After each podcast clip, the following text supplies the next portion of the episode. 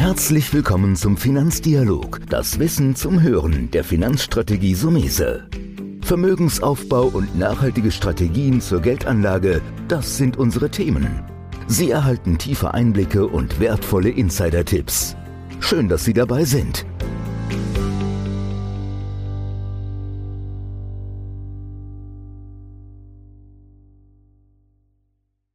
Ja, hallo und herzlich willkommen wieder zu einer neuen Folge im Podcast Deine Finanzrevolution.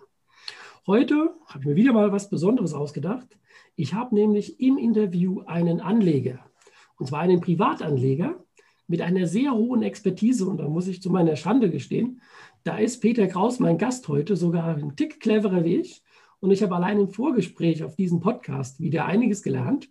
Erstmal, Peter, vielen Dank, dass du dir die Zeit nimmst, heute bei mir zu sein. Gerne, gerne, freut mich.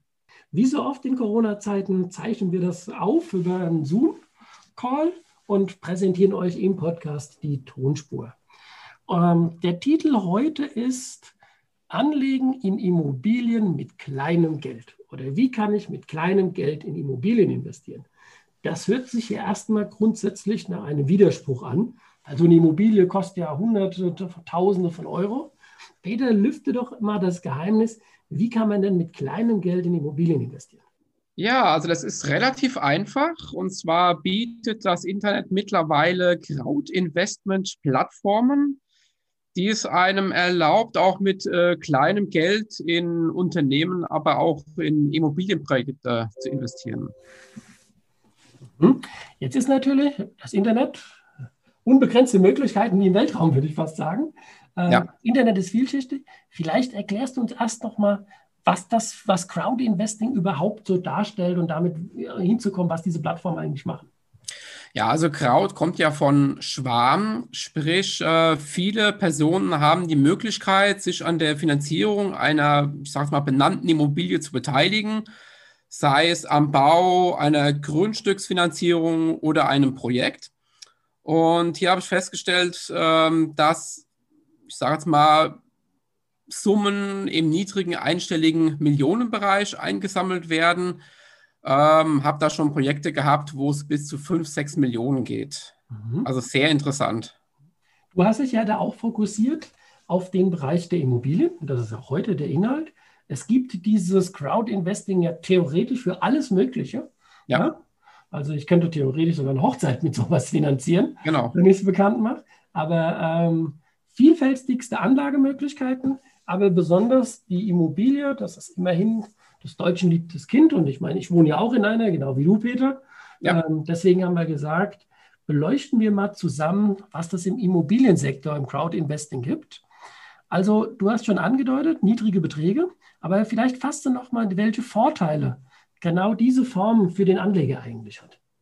Also Vorteile haben wir hier sehr viele ähm, fangen wir an mit den äh, niedrigen Mindestbeträgen. Ähm, da kann man in der Regel ab ca. 100 Euro pro Projekt investieren. Ähm, dadurch hat man die Möglichkeit, im Gegensatz zu geschlossenen Fonds sein Geld breiter zu streuen, zum Beispiel auf Wohn- oder Gewerbeimmobilien, auch äh, Hotels, äh, Pflegebereich ähm, und man kann auch äh, mehr auf die Lage achten. Um, was für mich auch sehr wichtig ist, man hat relativ kurze Laufzeiten, sei es von sechs Monate bis drei, vier oder fünf Jahre. Und ja, wie schon erwähnt, man hat die Möglichkeit, breit zu streuen, was ja, egal in welchem Bereich man investiert, sehr wichtig ist. Und was man natürlich auch äh, erwähnen sollte, und es war mir auch sehr wichtig, sind die relativ hohen Zinssätze von im Schnitt, ja, ich sag mal, viereinhalb bis sechs Prozent äh, per anno. Ja, und das bei unterschiedlichen Zinszahlungen. Ähm, es gibt Anlagen, da bekommt man äh, endfällig sein Geld, aber auch quartalsweise. Das finde ich eigentlich sehr interessant. Hm. Gut, das heißt, wir haben schon mal ein bisschen zusammengefasst. Man kann sozusagen, wie du gesagt hast, ab 100 Euro. Man kann natürlich ab 1000 oder 10.000 Euro auch. Aber du hast dich ja spezialisiert auf den Bereich Immobilienprojekte, die, ich sage jetzt mal wieder, ich denke, wie du gesagt hast, zwischen 1 und 5 Millionen liegen. Genau. Das ist, wo normalerweise der Bauträger auch zur Bank geht und sagt, liebe Bank, gib mir hier mal ein bisschen Geld. Ich möchte da jetzt eine Projektentwicklung, zehn Familienhaus, äh, keine Ahnung, 15 Bungalows, also ein überschaubares Kontingent äh, machen. Und da kann ich mich beteiligen und wird natürlich gelockt mit den Zinssätzen. Ja, ich meine, 4 bis 6 Prozent. Da muss man natürlich immer sagen, klar, das, je, je höher der Zins, je größer das Risiko. Aber es gibt ja auch noch den Vorteil der Transparenz. Und da hast du ja auch die Erfahrung gemacht, dass man sich da, ähm, ich, glaube, sehr gut einlesen kann, oder? Wie, wie läuft das ab? Ja, ich habe ja gelernt, investiere nur in das, was du auch verstehst.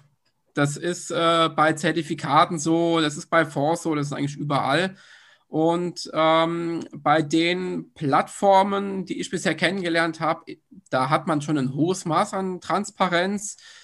Sprich, man bekommt so alle paar Monate Updates, sogar mit Bildern der Baustelle. Das heißt, man fühlt sich wie live dabei.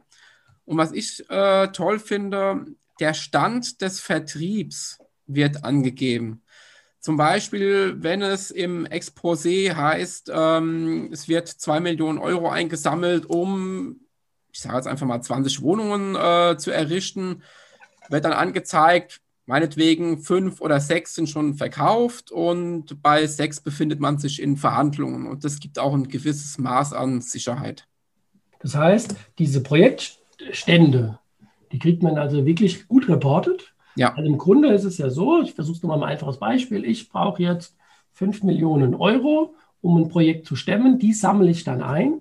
Und in der Regel ist dann dieses Geld, das eingesammelt wird über das Crowdinvesting, ein Teil des Konzepts. Weil der, der Bauträger oder der Projektierer geht ja trotzdem nochmal zur Bank und sagt, ich brauche hier nochmal vielleicht 10 Millionen, 15 Millionen. Genau. Und da muss man natürlich sagen, der Bank gegenüber ist diese Einlage wie Eigenkapital zu sehen. Ja, Peter, wenn ich das richtig ab? Das heißt, die Bank sagt dann, ja, wir finanzieren das Projekt, weil die 5 Millionen EK haben, aber das EK kommt von, in dem Fall die, der Möglichkeit der Privatanleger. Und ich glaube, das ist noch spannender, wenn der eine oder andere sich da mal mit auseinandersetzt. Und deswegen wäre es gut, wenn du vielleicht uns mal ein paar Plattformen nennst, die das anbieten. Vielleicht auch so ein bisschen Erfahrung, die du gemacht hast, weil davon ist es ja immer interessant, von den Erfahrungen von anderen zu profitieren. Also sag uns mal im ersten Schritt, welche Plattformen gibt es und wie die so ein bisschen arbeiten.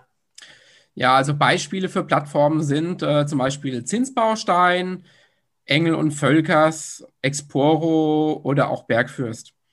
Und ich muss sagen, meine Erfahrungen sind da bislang relativ gut.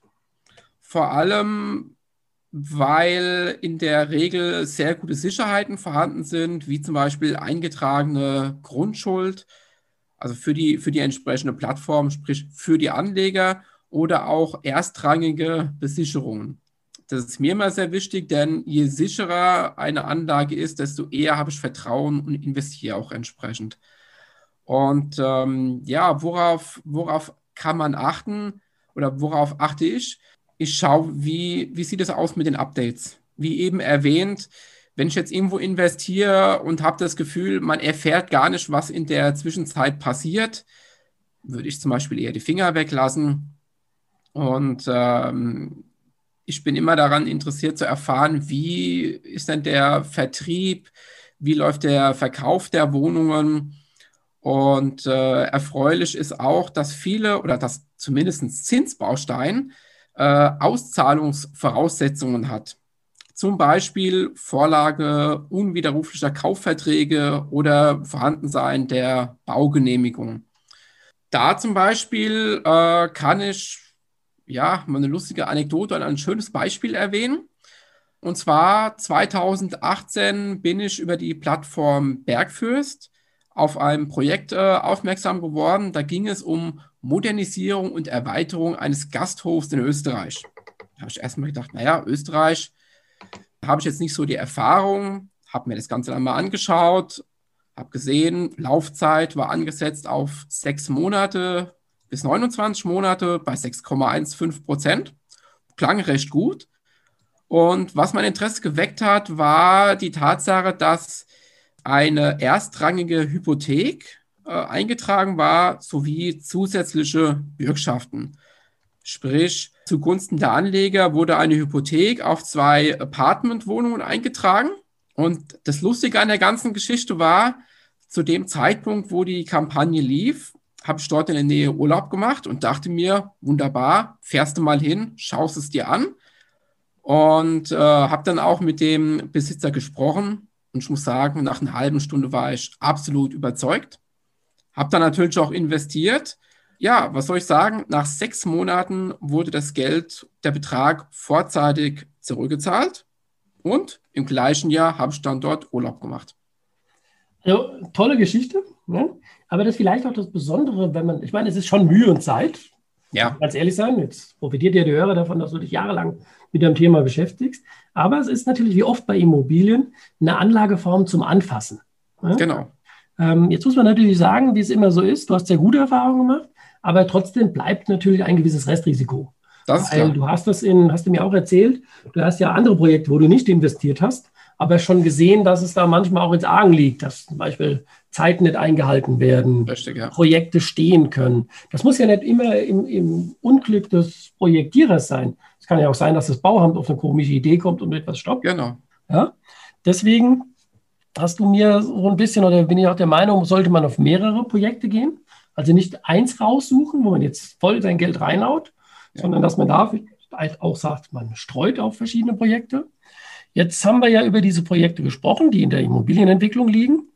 Ähm, vielleicht auch, äh, nachdem du uns so von einem Beispiel erzählt hast, worauf würde ich achten, wie finde ich ein gutes Projekt? Weil bei Engel und Völker, das habe ich mir auch angesehen, schöne Internetseite oder Zinsbaustein, da gibt es ja viele zur Auswahl. Ja? Genau. Du hast jetzt fünf, sechs, sieben, acht, neun, zehn Dinge. Worauf achtest du so ein bisschen, so mit welchen Tipp würdest du so dem Privatanleger mitgeben, wenn er sich mal Gedanken macht, über so eine Plattform zu investieren? Ja, also ich denke mal, die äh, Lage ist auf alle Fälle wichtig. Ähm, es macht natürlich einen Unterschied, ob es jetzt eine Großstadt ist wie, wie München, wie Hamburg, wie Berlin oder eher, ja, ich sage jetzt mal so sogenannte B-Lagen, also was ein bisschen weiter weg vom Schuss ist und was in meinen Augen zum Beispiel für Engel und Völker spricht, hast du ja gerade angesprochen, ist die Analyse. Und da wird zum Beispiel beleuchtet einmal der Markt, der Standort, das Bauvorhaben und die Wirtschaftlichkeit. Ähm, und da sind wir eigentlich auch schon beim Punkt Wirtschaftlichkeit. Ich schaue zum Beispiel immer auf den kalkulierten Projektüberschuss. Denn man muss immer mal davon ausgehen, vielleicht könnten ja die Immobilienpreise mal fallen, dass man da so einen gewissen Puffer drin hat. Und je höher da der Überschuss ist, desto eher finde ich es interessant.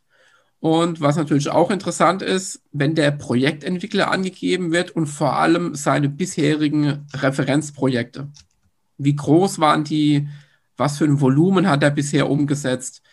Und äh, was denke ich mal auch von Vorteil ist, dass das äh, Projekt bereits zum Kampagnenstart sich im Bau befindet oder vielleicht sogar schon Wohneinheiten veräußert sind. Mhm. Also das ist schon, was ich aber eigentlich erwähnt habe. Das ist schon analytische Arbeit, die aber leichter fällt, wenn man das natürlich öfters macht. Ja. ja? Ähm, deswegen wäre, wäre da auch so mein Aufruf an den einen oder anderen, geht einfach mal drauf. Das ist jetzt aber kein, jetzt kommt ein vorsichtiger Block. Das ist jetzt hier keine Anlageempfehlung. Also auch wenn wir sowas nennen wie Zinsbaustein, Engel und Völkers, Explorer, Bergfürst etc. etc. Ähm, wird man ja nur schlauer, wenn man entweder ein gutes Buch liest, ne? wenn man die eigene Erfahrung macht, oder am wichtigsten, wenn man sich parallel oder mittels auch ersten Schritt einfach damit auseinandersetzt. Und da gilt es im Prinzip wirklich reinzugehen, sich die Dinge anzusehen und vielleicht auch, und das ist ja das Tolle, da kann man ja auch mal mit 100 Euro oder mit 1000 Euro ähm, investieren und eine Expertise aufbauen. Wie gesagt, ich persönlich halte das für interessant, Beimischung mit einer gewissen Affinität.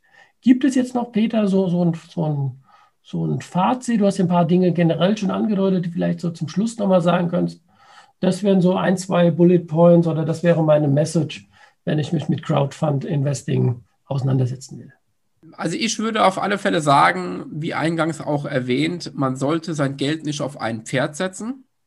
Denn, wie du schon gesagt hast, äh, es gibt bei keiner Geldanlage eine Garantie. Es kann zu Verzögerungen kommen baulicher Art, dass das Bauamt äh, das Ganze herauszögert. Ähm, da hatte ich zum Beispiel auch schon ein Projekt, ähm, wo aber zum Glück alle ja, Wohneinheiten schon verkauft waren und das vor äh, ja, Baubeginn. Also auf alle Fälle streuen und bevor man investiert, vielleicht erstmal den einen oder anderen Film anschauen.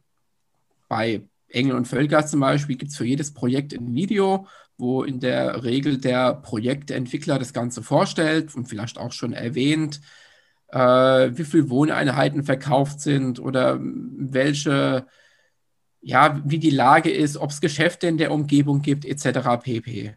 Also man sollte sich wirklich die Mühe machen, sich die Exposés anzuschauen, auch wenn es vielleicht zehn Seiten sind. Aber ich habe die Erfahrung gemacht, es ist wirklich sehr transparent und verständlich.